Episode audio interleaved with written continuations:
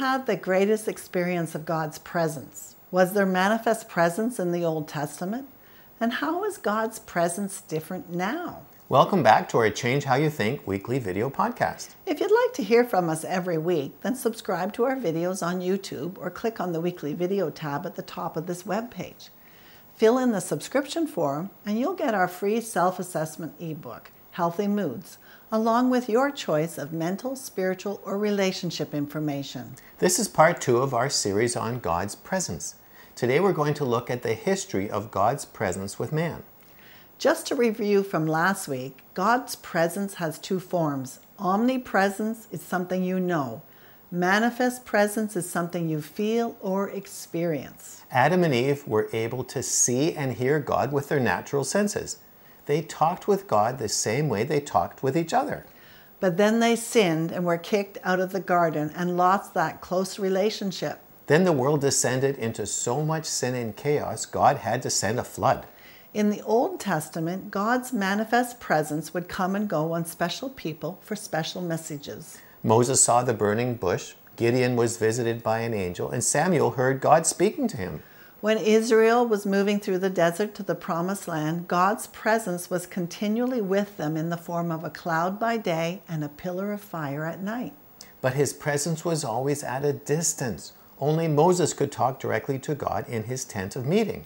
But in the New Testament, everything changed. Jesus came to restore the relationship Adam had broken by removing the sin that separated man from God.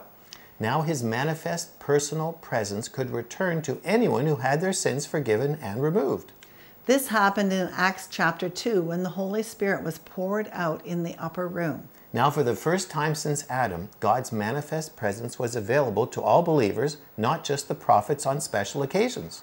But there was now significant differences between our experience of God's presence and what the prophets experienced. In the Old Testament, God chose the time when he would interact with man.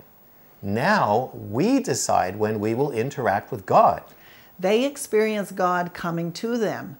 We experience God's presence from within. That means it's up to us to seek God's presence. He's made himself totally available. He invites us to come, but he waits for us to respond.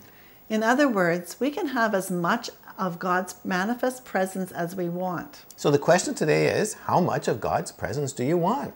If you want more, then every day in your quiet time with God, invite the Holy Spirit to come and make his presence real to you.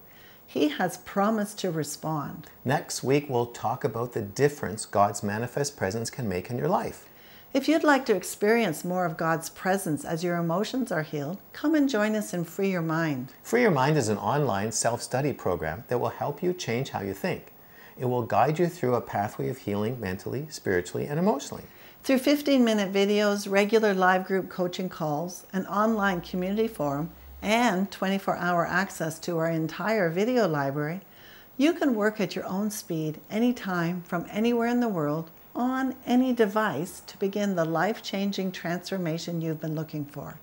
And you can learn more about it using the links below this video.